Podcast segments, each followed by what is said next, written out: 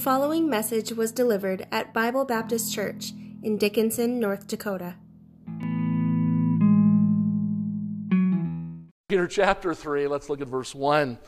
The Bible says this second epistle, you know what? You know what you need to do? You just need to move here so I'll remember your name. Wow, what a reason to move to North Dakota. Whoa, okay, 2 Peter 3 and 1. This second epistle, beloved, I now write unto you, in, in both which I stir up your pure minds by way of remembrance, that you be uh, uh, mindful of the words which were spoken before by the holy prophets and the commandments of us, the apostles of the Lord and Savior. Knowing this first, that there shall come in the last day scoffers walking after their own lust and saying, Where is the promise of his coming, for since the fathers fell asleep, all things continue as they were from the beginning of the creation.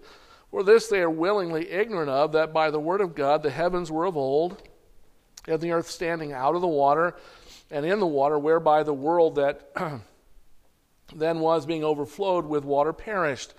But the heavens and the earth, which are now by the same word kept in store, re- reserved unto fire against the day of judgment and perdition of ungodly men. My main text is chapter, chapter 3, verse 3. Knowing this first, that, that uh, there shall come in the last days scoffers walking after their own lust. I'd like to preach on the subject this morning the scoffers of the last days. The scoffers of the last days. Let's pray. Father in heaven, again, uh, as we come before you, Father, Lord, even as we sang this morning, I need thee every hour. Father, I need thee this morning. God, help me to preach thy word, and Father, to communicate the truth of it. And Father, Lord, help us to, uh, to see this matter, to understand it. And Lord, I pray if there's someone in this room who may be guilty of this, God, help them. God, have mercy on them. Help them to see the problem and do something about it. Father, Lord, have your way in every heart. Glorify yourself in every, in every response. And again, we pray for those who are sick. And again, Father, I'd ask before heaven that you'd help my mom. God bless us, I pray in Jesus' name. Amen. Again, the scoffers of the last day. Now, here in a text, the Apostle Peter is writing under the inspiration of the Holy Spirit uh, concerning the scoffers of the last days. The word scoffers means those who mock, deride, reproach, and ridicule with contempt uh, towards an object, person, or group. We see that kind of thing going on in our world today where people are, one group is scoffing and another, they're deriding them, they're treating them with contempt and what have you. Scoffers have been around, if you will, uh, for some time, as, it's, as is evident even in our day. Look with me to Proverbs 1 and verse 20. Proverbs chapter 1 and uh, verse 20. It's a problem where there's human beings, where there's men there are going to be scoffers. In Proverbs 1, looking at uh, verse 20, the Bible says, Wisdom, Proverbs 1, and we'll begin in verse 20. Wisdom crieth without, she uttereth her voice in the streets. She crieth in the chief place of concourse, in the openings of the gates, in the city she uttereth her words, saying, Now, again, wisdom is like unto a woman uh, uh, if you will, maybe even a virgin, what have you. But it says, she says this How long, ye simple ones, will you love simplicity? And the scorners delight in their scorning, and fools hate knowledge. As scorners have been with us and will continue to be with us, the Bible speaks much of it. Proverbs 3 and verse 34. Proverbs chapter 3 and verse 34. The Bible says, Surely he scorneth the scorners, but giveth grace unto the lowly. God is not pleased with those who scorn, and often it's because they're scorning him and what is true. Look with me to Isaiah chapter 5. Isaiah chapter 5, look beginning in verse 18. Isaiah chapter 5. and beginning in verse 18. Here the Bible says, Woe unto them that draw iniquity with cords of vanity, and sin as it were with a cart rope.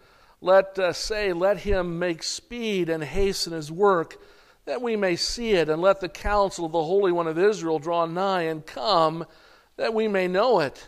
Woe unto them that call evil good and good evil, that put darkness for light and light for darkness, uh, put, that put bitter for sweet and sweet for bitter. You know, we see that kind of thing going on in our world today. Those that seem to mock at sin, those that seem to mock God, and those that represent God and morality, where they would mock us if we speak out against things like homosexuality or if you will, this gender re identification nonsense and all the abortion, you name it, folks. You know, uh, they would call us evil for speaking out against their, Ill, their real evil and call evil good, treating it as if it's an okay and a right thing, and it's not. Yet we see them scorning. Let's go on to read on here. He says here, verse 21 Woe unto them that are wise in their own eyes and prudent in their own sight and let me say this there's many in our world today that are doing, and that's the spirit of a scoffer. They imagine they know better than anybody else, and that their way is right and God's way is foolish. Woe unto them that are mighty to drink wine, even it says, men of strength to mingle strong drink, which justify the, uh, the wicked for reward and take away the righteous, righteousness of the righteous from him. Therefore, as the fire devoureth the stubble and the flame consumeth the chaff, so their root shall be as rottenness, and their blossom uh, shall go up as dust, because they have cast away the law of the Lord of hosts and despised uh, the word of the Holy One of Israel. And, folks, many are, are despising and, and mocking the word of God and the, the morality of God and the truth of God, and those that profess to be Christians. You know, it's getting to the place that. Uh, you know, if you stand up as a Christian and you vocalize your disapproval or you're, you're disgust with the sin that's going on in our country, you know, the, the, the liberals are for free speech as long as it's them that have the right to speak the way they want to speak. They don't want us who are Christian people, those that have genuine biblical morality, speaking out, out against their immoral behavior. They'd like to take away our freedom. And folks, you know what? They, let, me, let me remind you of something. I, we're Christians first and Americans second. They may take away our freedom as Americans, but they can never take away our freedom as Christians. And as, a, as God is my witness, by the grace of God, I will stand to proclaim the Word of God, even if they take away my physical freedom. They cannot take away our right and our freedom in Christ to preach the Word of God and to tell people what is right and what is. You know, God is an absolute God. There are some things that are absolutely wrong, and there are some things that are absolutely right. You say, well, how do you know that? Because the Bible says so. God has already determined that which is right and that which is wrong. All we have to do is listen to God. Amen. And follow the Lord. If you will, Matthew 27. Matthew 27. Many are the scoffers, have been and are, even in our day, in Matthew 27. Jesus encountered them himself. God in the flesh encountered the scoffers on a very personal level. Matthew 27, as we read in Sunday school, we'll read again. In Matthew 27 and 39, the Bible says, As he hung upon the cross of Calvary, uh, and they that passed by reviled him. They're scoffing at him reviled him, wagging their heads. You ever had somebody look at you and shake their head like, you dumb fool? Folks, Christ experienced that on a very personal level as he hung on the cross of Calvary, already a bloody mess. Hanging there, nailed to the cross of Calvary, and nailed there for even those that mocked him you know, God loved even those that nailed him to the cross of the cross of Calvary. God loved even those that were mocking him and scoffing at him and reviling him, treating him with contempt and disdain. He loved them and even wanted to save them. That's why his cry and prayer to God from the cross of Calvary was, was Father, forgive them, for they know not what they do. He offered forgiveness in the midst of his suffering and torment in the midst of their scoffing and disdain, contempt, he offered forgiveness to them as they mocked him. Well, the last days speaks of the days from the coming, the first coming of Christ, leading up to his second coming and beyond. Look with me to Acts 2 and verse 14. You know, sometimes we confuse the last days with just the, the second coming of Christ and beyond. But the last days began with the first coming of Christ in Acts chapter 2. And let's look, if you will, to verse 14. Acts 2. And uh, looking at verse 14.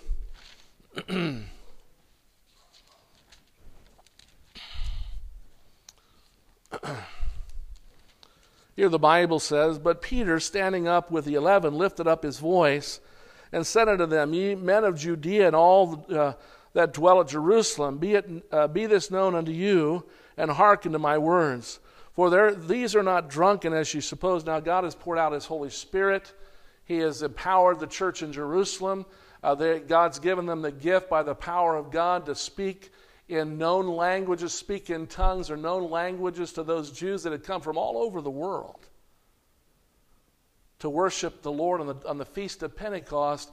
God is pouring out His Spirit, empowering them.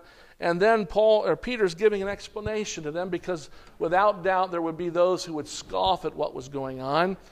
He says, For these, verse 15, are not drunken as you suppose, seeing it is but the third hour of the day. And let me say this he wasn't doing like the modern charismatic movement today, where they do this nonsensical, gibber jabberish nonsense that means nothing.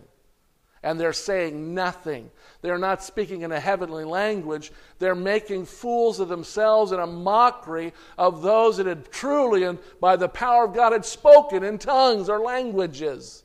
Amen? But see, that's not what's going on here.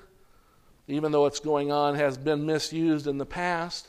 He says in verse 16, But this is that which, this, which was spoken by the prophet Joel. I didn't know Joel was a prophet. Amen.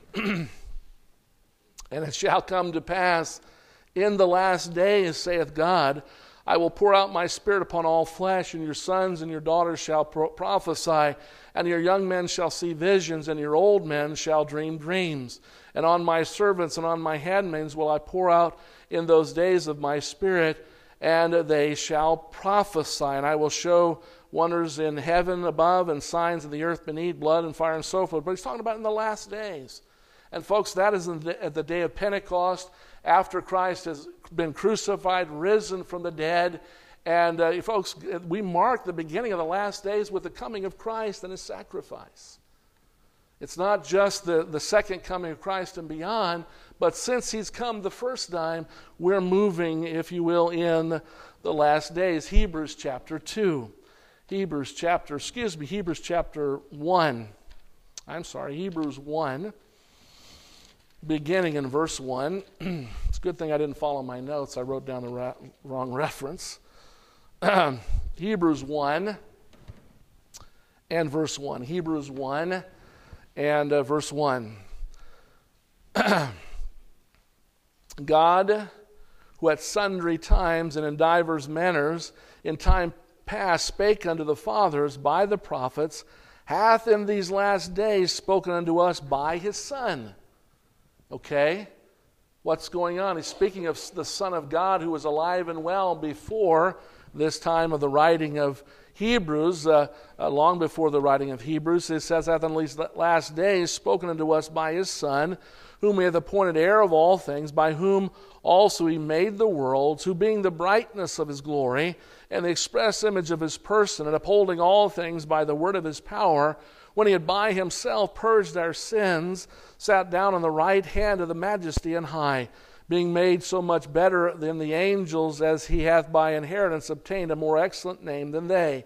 For unto which of the angels said he at any time, Thou art my son, this day have I begotten thee, and again I will be to him a father, and he shall be to me a, a son. So Christ, if you will, begins the marking the beginning, if you will, of the last days. Look with me to Isaiah 2. Isaiah chapter 2. Excuse me. Isaiah chapter 2, we'll begin at verse 1.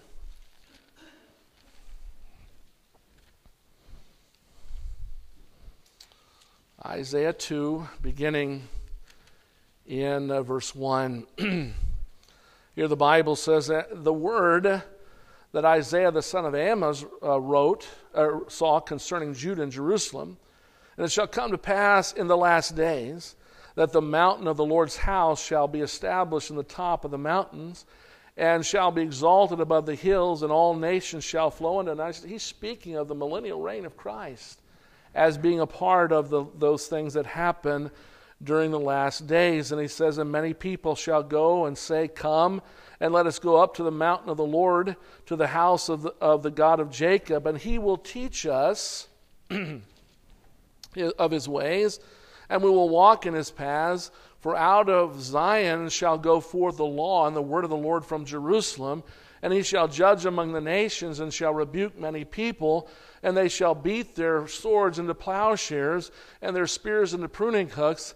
a nation shall not lift up sword against any uh, against nation, neither shall they learn war any more. O house of Jacob, come ye and let us walk in the light of the Lord. And he's speaking of the, the millennial reign of Christ, which will be a thousand year reign. It will be a reign of peace. A reign of peace. You know, there'll be no more war as long as Christ rules and reigns on this earth as the Prince and King, if you will, of peace. And then will finally come uh, the final battle, the battle of, the, uh, of Armageddon. But you know what, folks? We're talking about the last uh, days. So if we look back to our text this morning in 2 Peter chapter 3, let's consider uh, some things that are, and the scoffers as are spoken of in the scripture. 2 Peter 3 and uh, beginning in uh, verse 3. 2 Peter 3, beginning in uh, verse 3. Here the Bible says, knowing this first, and folks, it wasn't that they didn't know. Peter was very concerned that, that uh, though they did know, that they'd not forget, that they would, if you will, remember, as he spoke of in uh, verse 1. Knowing this verse, that there shall come in the last days scoffers, and they're marked uh, by two particular things here. First of all, in the last days, scoffers walking after their own lust. Walking after their own lust. This means, uh, this phrase, walking after their own lust, means living in the free indulgence of their sensual appetites. It means they follow the devices and desires of their own hearts and carnal affections, not the dictates and directions of right reason and enlightened, well informed judgment. They live as they please in constant opposition to God and His Word. And we're already seeing what looks like some of that kind of behavior. More and more, the Word of God is derided and the God of the Word, and Christians are being uh, uh, treated as if they're somehow second class uh, citizens, even ignorant people. You know, I've had people treat me at times. I'm not saying I'm the brightest bulb in the pack, get me, okay? But you know what, folks? Just because I'm a Christian doesn't make me stupid. Amen. The Bible says the fear of the Lord, that is the beginning of wisdom. And to fear God is to come to God by grace through faith in Christ and trust Him as your Lord and Savior. And folks go on to, to live a life in devotion and love for the Lord. Amen. Basking in the love of God, rejoicing in His love. And yet many are are refer, you know, many would uh, treat us as Christian people as if we're fools. Paul said in one place, he said uh, the, the Corinthian believers were treating him, he says, we're fools for Christ's sake. Meaning they were treated that way by those that would scoff at uh, Christianity. But they walk after their own lust. You know why? Because they have little or no regard at all for God. You know, I think it's, it would be a sad thing for the God fearing men that established this nation to see the direction this nation is taking because of the scoffers that have come to being in this nation. Men who are scoffing at the Constitution and the Declaration of Independence and our, if you will, our, our, our uh, founding and what have you. Now, let me say this I'm not sure that every one of the founders was a genuine Christian, but most of them, at the least, were God fearing people that held the Word of God in high esteem. And as a matter of fact, the laws we have uh, were brought into being by men that believed the Word of God and used the Word of God as a guide to them helping to make just laws. Amen. And yet we have a move in our nation to somehow treat those men as if they were so, they were so insignificant. To treat our Constitution, eh, which is, you know, folks, we're a republic, not a democracy. We're not of the rule of the people, but rather the rule of law. Amen. We were founded as a republic, the rule of law, not the rule of every man's whim. I mean, now today we cater. We cater to the minority that don't like the fact that somebody speaks out against their iniquity, their ungodliness, their sin. God, you know what? God fearing men gave us the freedom as Americans to proclaim the truth of God's word, even if it hurts. Amen. Bible says righteousness exalteth the nation, but sin is a reproach to any people. What, what exalted our nation to be the nation it has become, or at least was, was the righteousness of the Word of God, the truth of God's laws that were sown within our, our fiber. In Jeremiah 17, but the scoffers have a problem. Jeremiah 17 and 9. Jeremiah 17 and verse 9.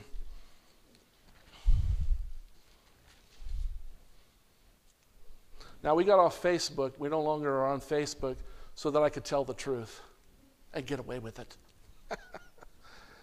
you know what? We got off of Facebook because I don't want to listen to a bunch of scoffers deriding what we have to say. Now, they may do it anyway. But I tell you what, I'm not going to support anything that has to do with that. Amen. Jeremiah 17 and 9.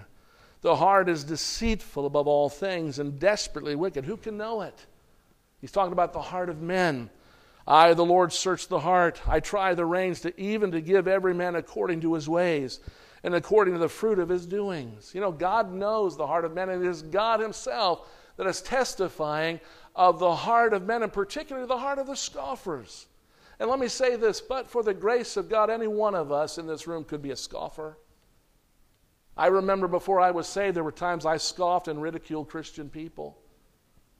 I did, to my shame, until God revealed to me my need of Christ. And I went from a scoffer to one who finally realized, you know what? I've got a problem, not the Christians. I have a problem. I needed Christ. Proverbs 4 and 23. Proverbs 4 and 23.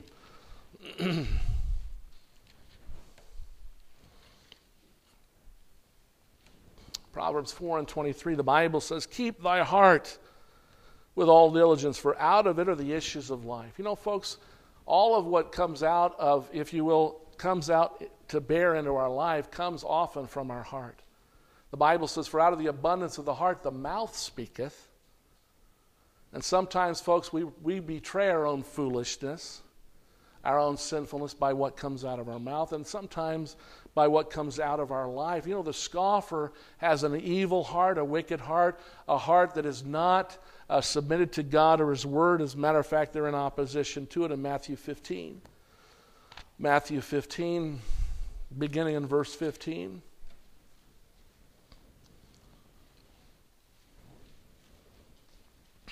Matthew 15, beginning in verse 15. then answered Peter and said unto him, Declare unto us this parable. It's talking about the parable of the tares.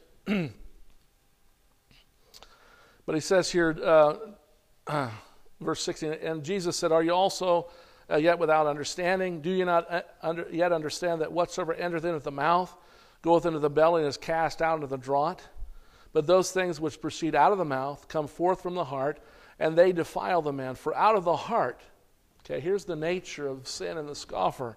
For out of the heart proceed evil thoughts, murders, adulteries, fornications, thefts, false witnesses, blasphemies. These are the things which defile a man, but to eat with unwashen hands defileth not a man. Now, the, the, the religious leadership was saying, you know what? What's wrong with your disciples? They washed not their hands before they eat bread. That, well, that was huge, right? Mom and mom used to say when you were a kid, wash your hands before you eat, before you come to the table. Amen. Huge. I mean, mom would go into a tirade if you didn't wash your hands before you ate your food. My mom never did much of that. She was glad when we washed anything. Took a shower, whatever. But the reality is, is that they made a, a huge issue out of something that wasn't an issue. The real issue was the, was the uncleanness of their own heart. And folks, the scoffer is walking after the uncleanness of his own heart, if you will, the lust of his own heart, the lust of his flesh in 2 Peter 2. Look there with me, 2 Peter chapter 2. and we'll begin in verse 10. 2 Peter chapter 2. And we'll begin in verse 10. Well, start in verse 9. The Lord knoweth how to deliver the godly out of temptation and to reserve the unjust unto the day of judgment to be punished. But chiefly them that walk after the flesh in the lust of uncleanness and despise government. Presumptuous are they, self willed. They are not afraid to speak evil of dignities, whereas angels, which are greater in power and might, bring not railing accusation against them before the Lord.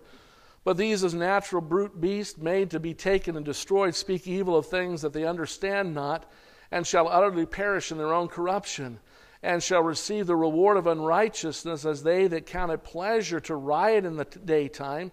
Spots they are and blemishes, sporting themselves with their own deceivings while they feast with you, having eyes full of adultery, and that cannot cease from sin, beguiling unstable souls, and heart have they used have they exercised with covetous practices, uh, cursed children which have forsaken the right way, and so forth. I mean, here we uh, see a people that are walking after their own lust. They're concerned more with what they can get from people, how they can deceive people, how they can rob people, how they can use people.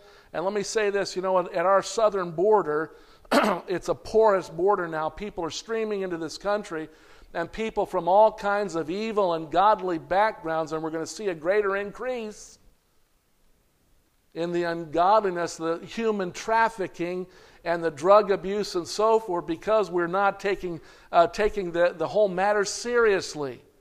The scoffers are those that, that uh, not that they don't know better, they know better, but they in the face of what's right, they're living an ungodly, wicked life in mockery against that which is right. If you will, Jude, verse 14. Jude, verse 14. Say, preacher, you're being political? No, I'm being practical. Amen. Jude, verse 14. I was going to say chapter. It's only one chapter. Jude, verse 14.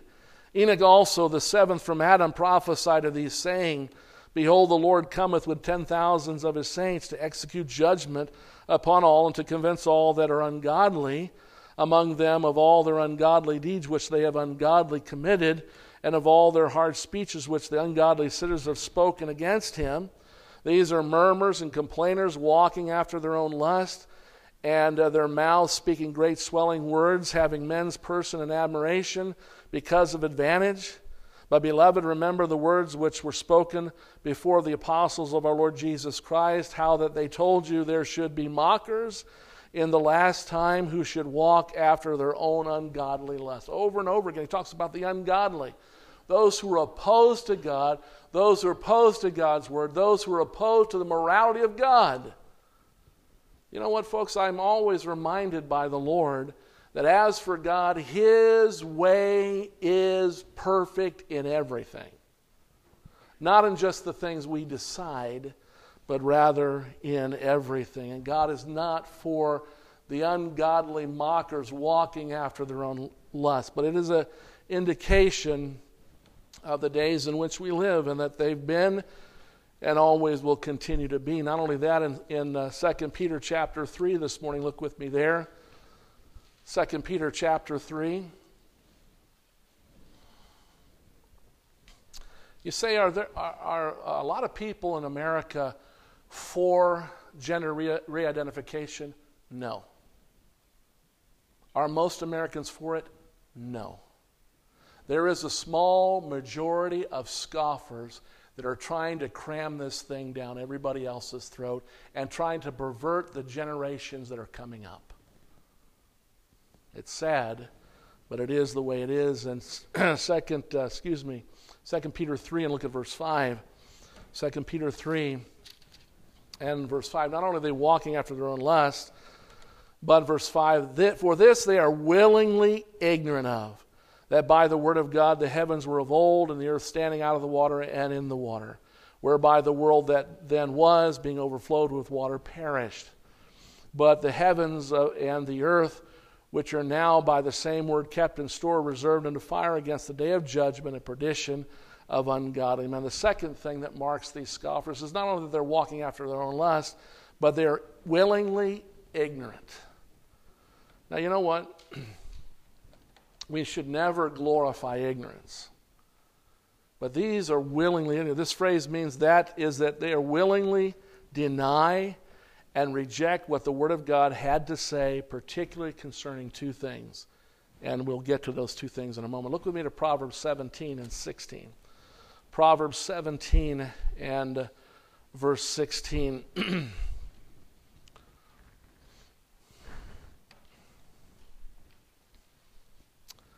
Proverbs 17 and verse 16. It's sad to say that our current president is for strengthening abortion in America.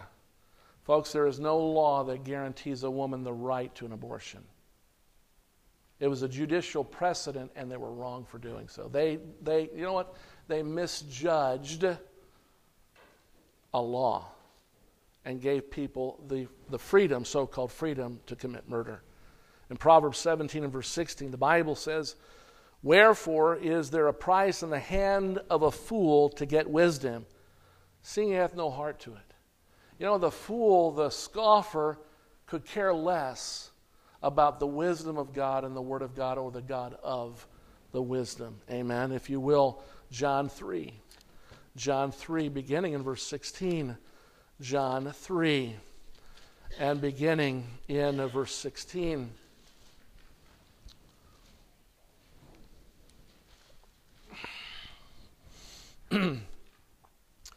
Bible says here, For God so loved the world that he gave his only begotten Son that whosoever believeth in him should not perish, but have everlasting life. For God sent not his Son into the world to condemn the world, but that the world through him might be saved. This is his first coming.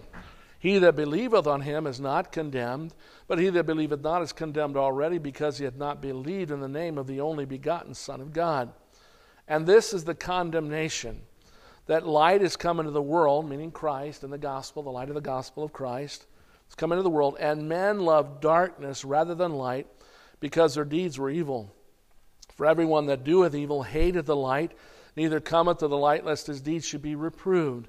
But he that doeth truth cometh to the light, that his deeds may be made manifest that they are wrought in God. Now, you know what, folks? the scorner, the scoffer, is one who's in darkness and they love their darkness. That's why they scoff at anything to do with God or God's morality or God's plan or anything to do with God, period. And it's going on, it has gone on in times past, it's going on right now in America. And I'll tell you something, I'm thankful to be an American, still. But I am not thankful for the sin of America. Our sin is gross and rampant. The sin of abortion, the sin of sodomy, the sin of, uh, of adultery, the sin of fornication. I mean, young people are living in sin together. It's called fornication by God. Uh, they're living cohabiting together, living as if they were married without the covenant of marriage. And it's sin. What about the adultery of, of people who are, who are having illicit relationships against a, uh, their spouse? And sometimes, folks, they're, they're, they're, they're getting divorced and remarried, which is adultery. God hasn't changed on these things, folks. God hasn't changed, but man have. Men have scorned the truth of God's word in order to have their own way. And it's sad they're willingly ignorant. You know, it's not like people don't know. You know, it took a long time in this country. You know, it used to be there were laws in this country that, that banned uh, uh, um, divorce and remarriage. It wasn't until the 19th century, early 19th century, when they began to allow divorce. You'd have to go to Reno become a, a citizen there to get a divorce. That was the only place for a long time in America we could get a divorce. There used to be laws on the books, and there's still laws on some of the books that are not enforced against, against sodomy or homosexuality, against cohabiting or, or fornication, and on and on the list goes. Where did they get those ideas? They got them from God. But now we've begun to scorn the wisdom of God as if we know better than God. When has man ever known better than God how we ought to live and what we ought to do? Never. Never have we. if you will, Second Thessalonians 2. 2 Thessalonians 2.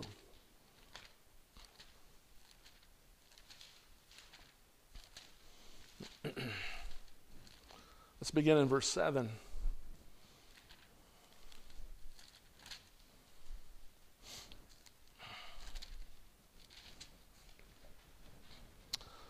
says here, For the mystery of iniquity doth already work. Only he who now letteth will let until he be taken out of the way.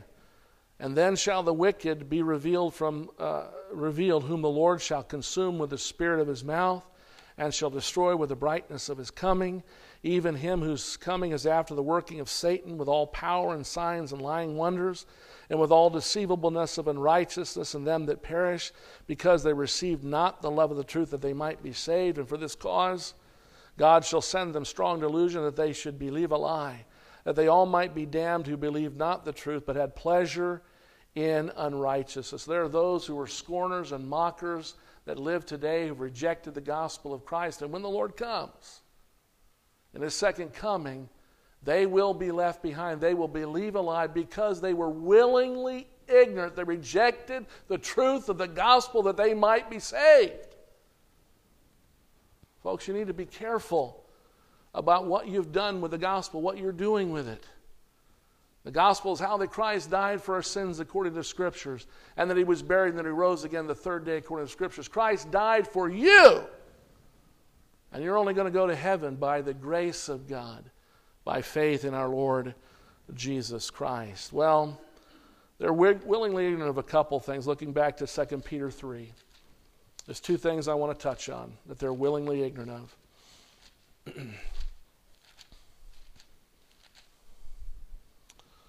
Beginning in verse 4 and saying, Where is the promise of his coming? For since the fathers fell asleep, all things continue as they were from the beginning of the creation. For this they are willingly ignorant of, that by the word of God the heavens were of old, and the earth standing out of the water and in the water, whereby the world that then was, being overflowed with water, perished. First of all, if you will, they are ignorant, if you will, of his coming. Verse 4 Where is the promise of his coming? Now, the Lord made that promise a long, long time ago. A long, long time ago. For us, Jesus spoke of it plainly over 2,000 years ago. And you know, sometimes when, when we have to wait for something, men begin to doubt as to whether it's going to come to pass. You know, when, when you have a, a project planned and someone can't make it, and they can't make it, and they can't make it, you begin to wonder are they ever going to make it? Are we ever going to get it done? Well, the Lord made promise, but you know what, folks? Uh, God views time differently than we, than we do. He's made a promise, and if He's made a promise, it will surely come to pass. Look with me to Ecclesiastes chapter 1. Ecclesiastes chapter 1. And let's look at verse 9. Ecclesiastes chapter 1. And we'll look at verse 9. Get there myself. Here the, the Bible says, The thing that hath been, it is that which shall be. And that which is done is that which shall be done. And there is no new thing under the sun. Is there anything uh, whereof it may be said, See, this is new? It hath been already of old time, which was before us. There is no remembrance of the former things, neither shall there be any remembrance of the things that are co- to come with those that shall come after. In one sense, he is speaking of the fact that, you know what, people don't want to believe that Christ is coming again. Though it's been said, though it's been promised, they say, well, you know what, there's nothing new. This isn't going to happen. I mean, since the fathers fell asleep, all things continue as they were from the beginning of the creation. But is that true? No. No, it's not true. And yet people want to believe that that's true. They want to, if you will, be ignorant of some things. Because you know what, folks? If they have to admit in their heart that Christ's coming is going to happen, then they need to be prepared for it. They need to do something with that knowledge. Matthew 24. Matthew 24. And look at verse 32. Matthew 24, and let's look at verse 32. Bible says, Now learn a parable of the fig tree when its branch is yet tender. Matthew 24. Did I say 23 or 24? Matthew 24 and 32. Now learn a parable of the fig tree. When his branch is yet tender and putteth forth leaves, you know that, that uh, summer is nigh. Has anybody noticed that fall is nigh? Amen. You know, we don't, uh, we don't have a lot of trees, but the, the few trees we do have that have had leaves don't have them anymore. They've turned yellow and turned loose. Amen. We know that it's, it's fall. Um, so, likewise, verse 33 when ye shall see all these things, know that it is near, even at the doors. Verily I say unto you, this generation shall not pass till all things be fulfilled. Heaven and earth shall pass away, but my word shall not pass away. God is saying, listen, my word's true, and it's not, listen, it's not going to pass away. It's not going to fail. But of that day and hour knoweth no man, no, not the angels of heaven, but my Father only. Folks, only God knows when He's coming. Amen. Does it mean He's not coming because He hasn't come already? Now, you know, sometimes when you have someone say, I'm coming to visit you, Ever had somebody say, I'm coming to visit you, and you ask them, So when are you leaving? Cricket, cricket, silence. You begin to wonder, when are they coming? Are they coming? And they don't tell you, and all of a sudden, someone's knocking at your door, and there they are. Don't you just love that when that happens? No! no. But, folks, we don't know when the Lord's coming. He hasn't told us. But you know what? One of these days, the Lord's going to blow the trumpet and He's going to come. And if you're saved, you're going to go with Him. But we don't know when that day will happen, when it will come, when He Himself will come. he says here, verse 34 Verily I say unto you, this generation shall not pass till all things be fulfilled. Heaven and earth shall pass away, but my word shall not pass away. But of that day and hour knoweth no man, no, not the angels of heaven, but my Father only. Folks, God knows when He's coming. And you know what? We get upset, we get fretful, we begin to worry. We say, you know what? It looks like He's coming. I'll be honest with you. The way things are going today, it looks to me like the Lord is coming, and His coming is near. Amen. But you know, many have thought that in times past. I want to believe it's near. I want to believe it's near. I, you know what? What a blessing it would be to go home not through the valley of the shadow of death, but at the call of the God, of the God of heaven with the trumpet. Amen. Now, are we going to hear a trumpet? Well, the Bible says the trumpet shall sound, and the dead in Christ shall rise first. Then we which are alive and remain shall be caught up together with them in the clouds to meet the Lord, and so shall we ever be with the Lord. Amen. There's going to be a trumpet that blows, and we're going to be gone. That quick. And you know what? If it happens during the service, would somebody get my Bible for me? And, and, and finish the air conditioner issue? Because I'm not going to be, I won't even be here to supervise. Amen. Will you? Will you? Revelation 22, verses 6 and 7. I could torment some, but I won't. You know, the, the evil things I think about when I'm preaching. You know what it is, is I love to tease people. But sometimes I got to rein it in. Amen. Revelation 22, let's look at verse 6. And he said unto me, These things are faithful and true. Well, what sayings? Now he's speaking, maybe he's speaking of the book of the Revelation, but look up here for a moment. These sayings are faithful and true. From Genesis to Revelation, these sayings are faithful and true. Now let's read on.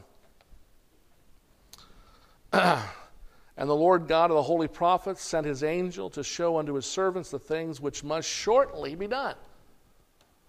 Okay. Now, the book of the Revelation was finished about 2,000 years ago or more. God uses the term shortly. When I think of shortly, I'm thinking of a couple of days. Shortly. Or sooner. Verse 7 Behold, he says, I come quickly. Blessed is he that keepeth the sayings of the prophecy of this book. He says, I'm coming shortly and I'm coming quickly. Makes me wonder what kind of car is he driving? is he driving a Vega? The engine's about dead and he's. say, Preacher, you're being silly. Well, a little bit. He says, shortly and quickly. Look, if you will, to 2 Peter 3 again. and look at verse 18. Excuse me, verse 8. 2 Peter 3 and 8.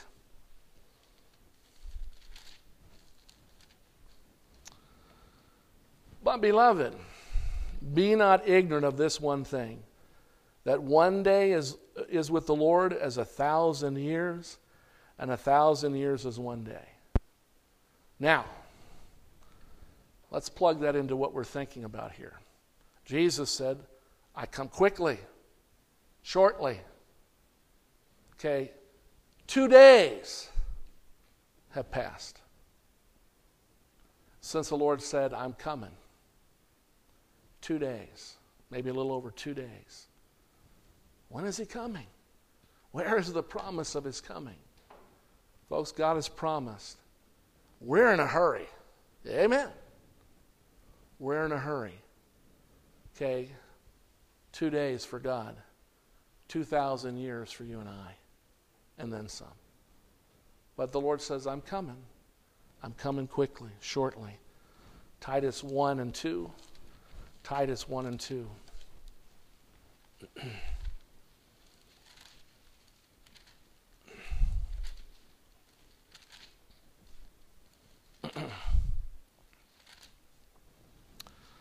Bible says here plainly in Titus 1 and 2, in hope of eternal life, which God that what? Cannot lie, promised before the world began. Where is the promise of his coming? Okay, God has promised us eternal life if we'll repent and believe the gospel. It's a promise of God. Now, you know what? To be saved, you're going to have to believe God's word. You're going to have to take God's word. You're going to have to believe the promise of God to be saved. The Lord is coming. If you're going to go home to be with the Lord and not be discouraged at how long it seems to be taking, even when He says shortly and quickly, we're going to have to believe God. The problem is, is the scoffers do not believe God. They do not believe in the second coming of Christ. They, they want to believe that everything's been the same as it's always been and it will always be the same as it's always been. But they're deceiving themselves. They do not believe in the second coming. They're ignorant of the second coming. That means they're willingly ignorant. They, want, they don't want to believe. And secondly, if you look back to 2 Peter 3,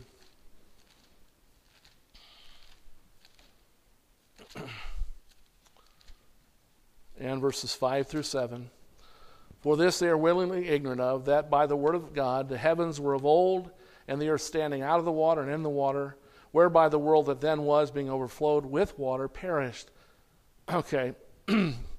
says, But the heavens and the earth, which are now by the same word, are kept in store, reserved in the fire against the day of judgment and perdition of ungodly men. Now, they're ignorant not only of his second coming, but they're ignorant, willingly ignorant, of his coming judgment of his coming judgment. Now, they said earlier, where is the promise of his coming? For since the fathers fell asleep, all things continue as they were from the beginning. Really? There's a few things that have happened, major things that have happened to the world, the, the first and foremost of which is the, is the flood of God's judgment.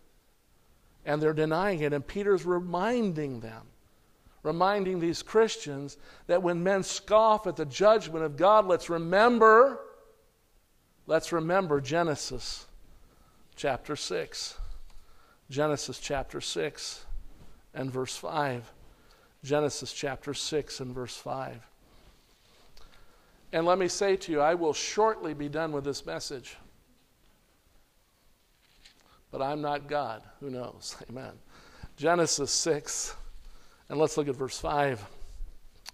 And God saw that the wickedness of man was great in the earth, and that every imagination of the thoughts of his heart was only evil continually. And it repented the Lord that he had made man on the earth, and it grieved him in his heart. And the Lord said, I will destroy man whom I have con- created from the face of the earth, both man and beast, and the creeping thing, and the fowls of the air. For it repenteth me that I've made them. But Noah found grace in the eyes of the Lord. Folks, in the midst of, of this ungodly world, God is pronouncing judgment upon it. And in the midst of all of that, there's still grace. There's still grace available. Noah found grace in the eyes of the Lord. Folks, grace was available even for those that God would judge. And yet they did not want to believe in the judgment of God. 2 Peter 2. 2 Peter chapter 2.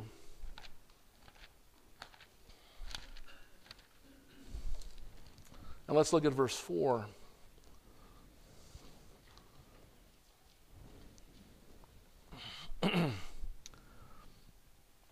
For if God spared not the angels that sinned, but cast them down to hell and delivered them into chains of darkness to be reserved unto judgment, and spared not the old world, but saved Noah. Now, watch what God says of Noah. That's very important.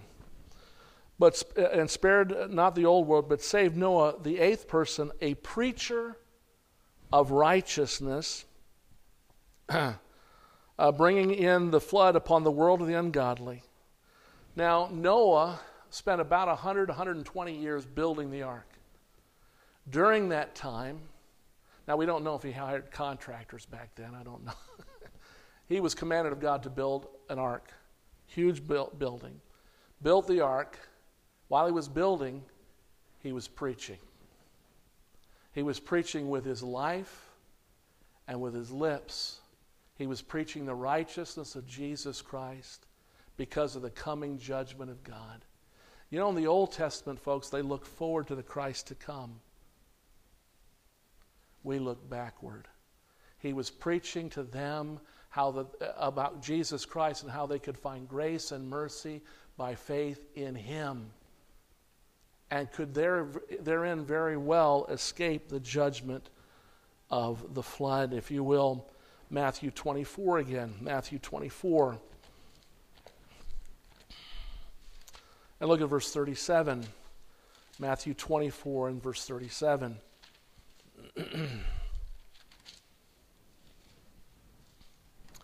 Matthew 24 and 37. Now, folks, the scoffer said, You know, where is the promise of his comings? For since the fathers fell asleep, all things continue as they were from the beginning of the creation. They're willingly ignorant of what? The judgment of God. But as the days of Noah were, verse 37 of uh, Matthew 24, but as, of the day, as the days of Noah were, so shall also the coming of the Son of Man be. For as in the days that were before the flood, they were eating and drinking and marrying and giving in marriage, until the day that Noah entered into the ark, and knew not until the flood came and took them all away, so shall also the coming of the Son of Man be. Then shall two be in the field, the one shall be taken, and the other left. Two women shall be grinding at the mill, the one shall be taken, and the other left. Watch therefore, for you know not what hour your Lord doth come. Folks, just as God's coming judgment, and you know what? Noah preached about it. You know, folks, God never suddenly destroys anyone without first sending someone to preach to them of the goodness and love and mercy and grace of God. God gave them over uh, an entire generation, 120 people, 120 years to hear the gospel, to know of the grace of God. And you know what? They said, whatever. Whatever. Oh, a flood. Oh, the judgment of God. Right, Noah? Oh, what is that you're building? An ark. Got it, Noah. For all they, you know what, folks? For all they thought, Noah was a crackpot and they scoffed at the truth of the gospel of Jesus Christ. and missed receiving the grace of God by faith in Him and faced then the coming judgment of God. I'm going to tell you something, folks. It's very important that you don't scoff at the judgment of God. You say, well, you know what? Yeah, the Lord said He's coming. That's been a, a couple of thousand years ago. Yeah, sure. You know what's going to happen after Christ comes? He's going to deliver His people. And then He's going to begin to pour out judgment upon this world. You know, in Noah's day, they scoffed at Noah until God said, okay, Noah, bring the family into the ark. They wouldn't. The Bible says He shut the door. God shut the door, and I tell you what, they were in perfect safety. Perfect safety. The rest of the world outside, it began to rain. And can you imagine the surprise on the faces of those that had heard Noah talk about rain and a flood and judgment? Suddenly realizing, wait a second, we've been making fun of Noah. Bang, bang, bang. Let us in. Let us in. You know what? There was not an internal handle for Noah to open the door. God shut the door. God shut him in. The only way in was through God. The only way in was through God.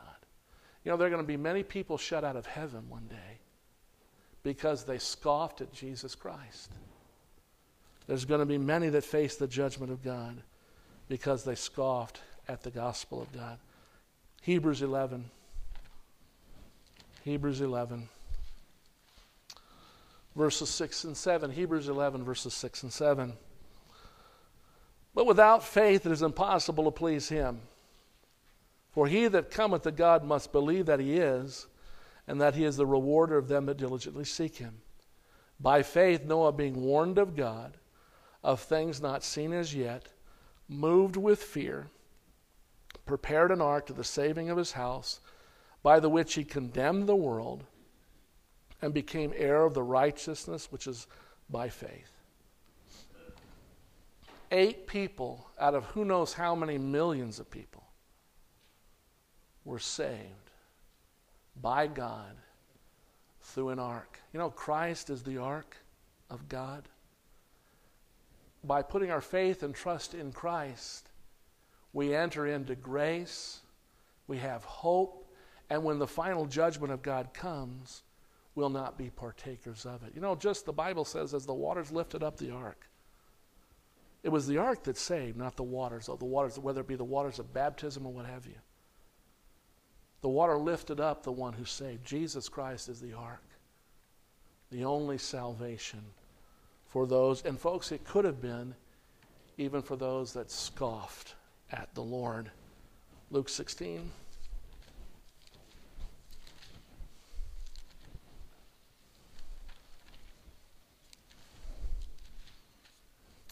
I hope your lunch is not on the stove. Say, do you really care, preacher? I don't know. Luke 16, look at verse 19. There was a certain rich man which was clothed in purple and fine linen and fared sumptuously every day. And let me remind you something this is not a parable. This is not a parable. and there was a certain beggar named Lazarus which was laid at his gate full of sores and desiring to be fed from the crumbs which fell from the rich man's table. Moreover, the dogs came and licked his sores. And it came to pass that the beggar died and was carried by the angels in Abraham's bosom. The rich man also died and was buried. And in hell he lifted up his eyes, being in torments, and seeth Abraham afar off, and Lazarus in his bosom. And he cried and said, Father Abraham, have mercy on me, and send Lazarus that he may dip the tip of his finger in water and cool my tongue, for I am tormented in this flame.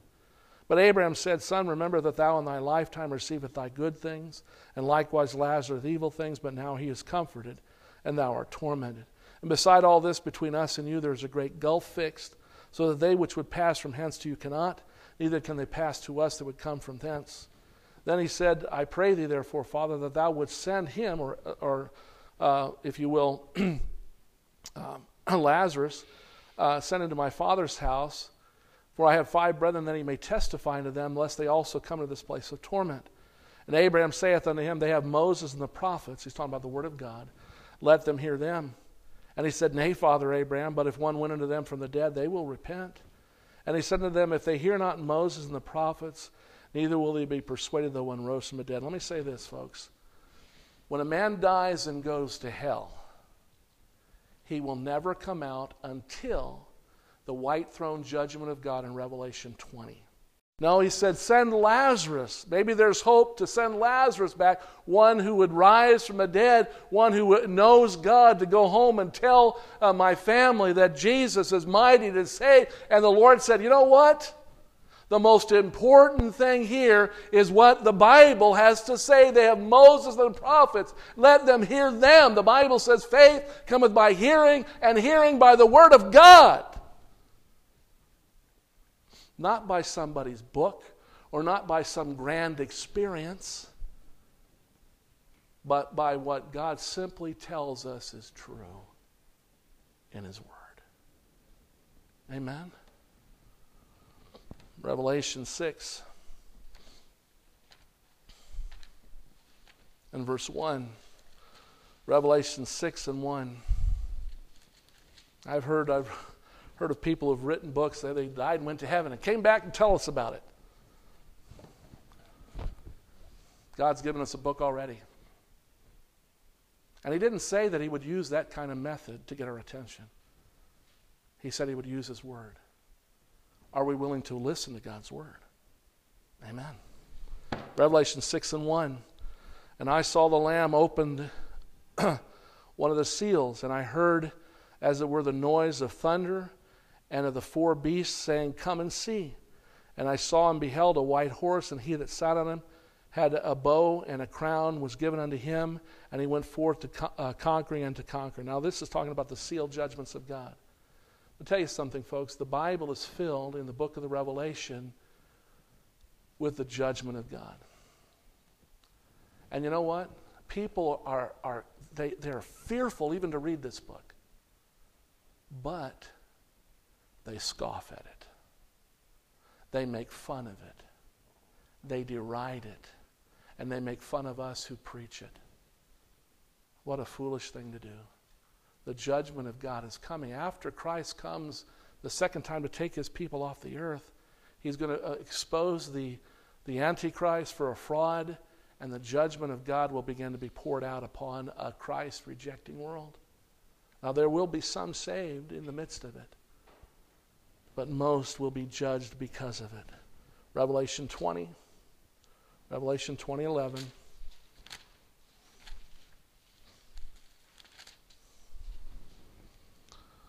And I saw a great white throne, and him that sat on it, from whose face the earth and heaven fled away, and there was found no place for them.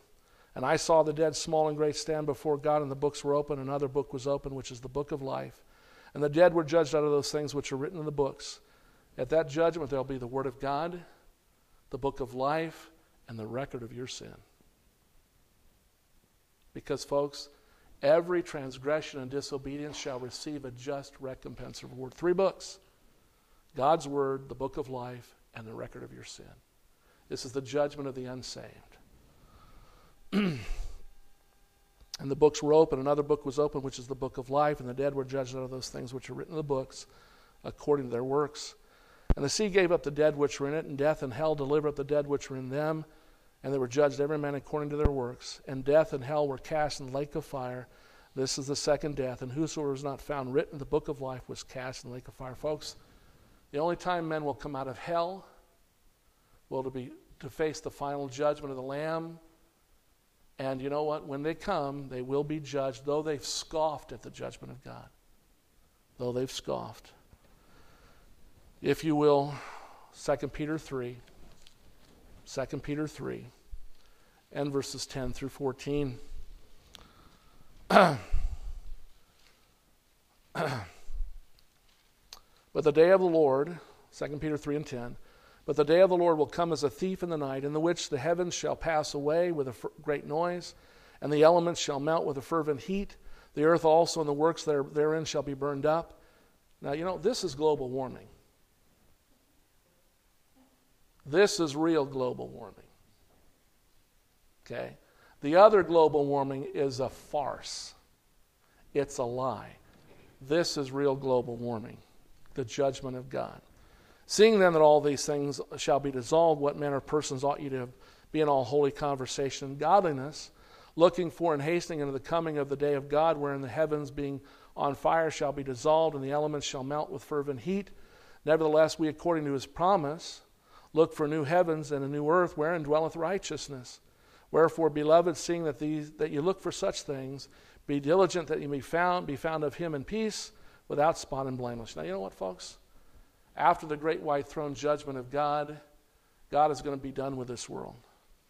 He's going to destroy it all. It's going to burn up with fire, and it's going to create a new heaven and a new earth wherein dwelleth righteousness. Revelation 21 talks about the new heaven and new earth. Amen. No more judgment. No more judgment. Nothing but grace and mercy forever and forever. But you know, the scoffers don't want to believe this. They don't want to believe in a second coming. They don't want to believe in the judgment of God. But, folks, whether they believe it or not does not determine whether it's true or not. Romans chapter 3. Romans chapter 3.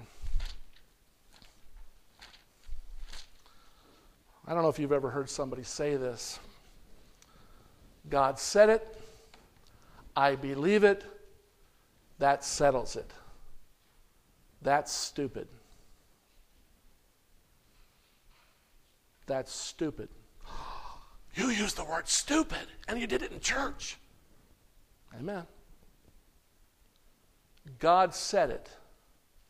That settles it. Romans chapter 3. Look at verse 3. For what if some did not believe? Shall their unbelief make the faith of God without effect? God forbid. Yea, let God be true and every man a liar, as it is written that thou mightest be justified in thy sayings and mightest overcome when thou art judged. You know what, folks? God said it. That settles it. Period. You know, a lot of people, you know what? The major- do you realize the majority of people, the majority of people will not believe God's word? They'll reject God. They'll face the judgment of God. And you know what? We could say, well, isn't the majority right? Are they? Are they? You know, Christians have always been in a minority. Not in heaven, but on this earth. And the truth of God's word has always been scoffed at, ridiculed, made fun of.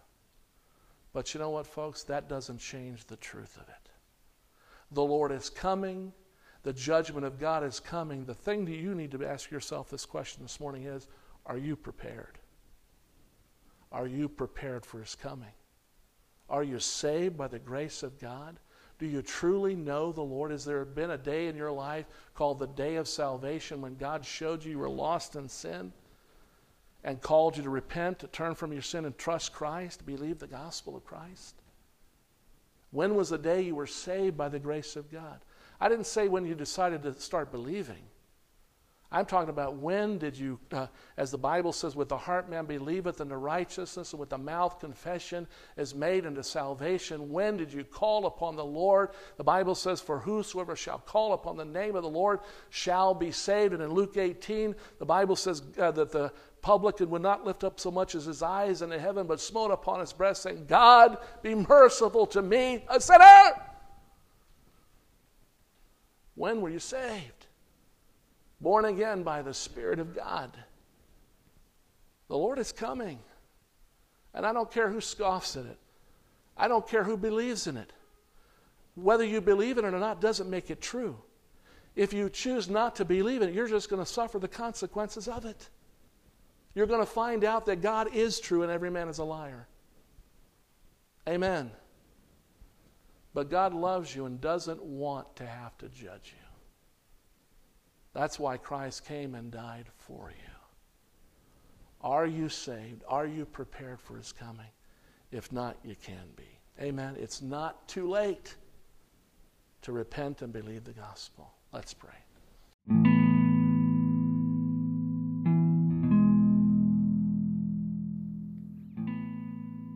Thank you for listening.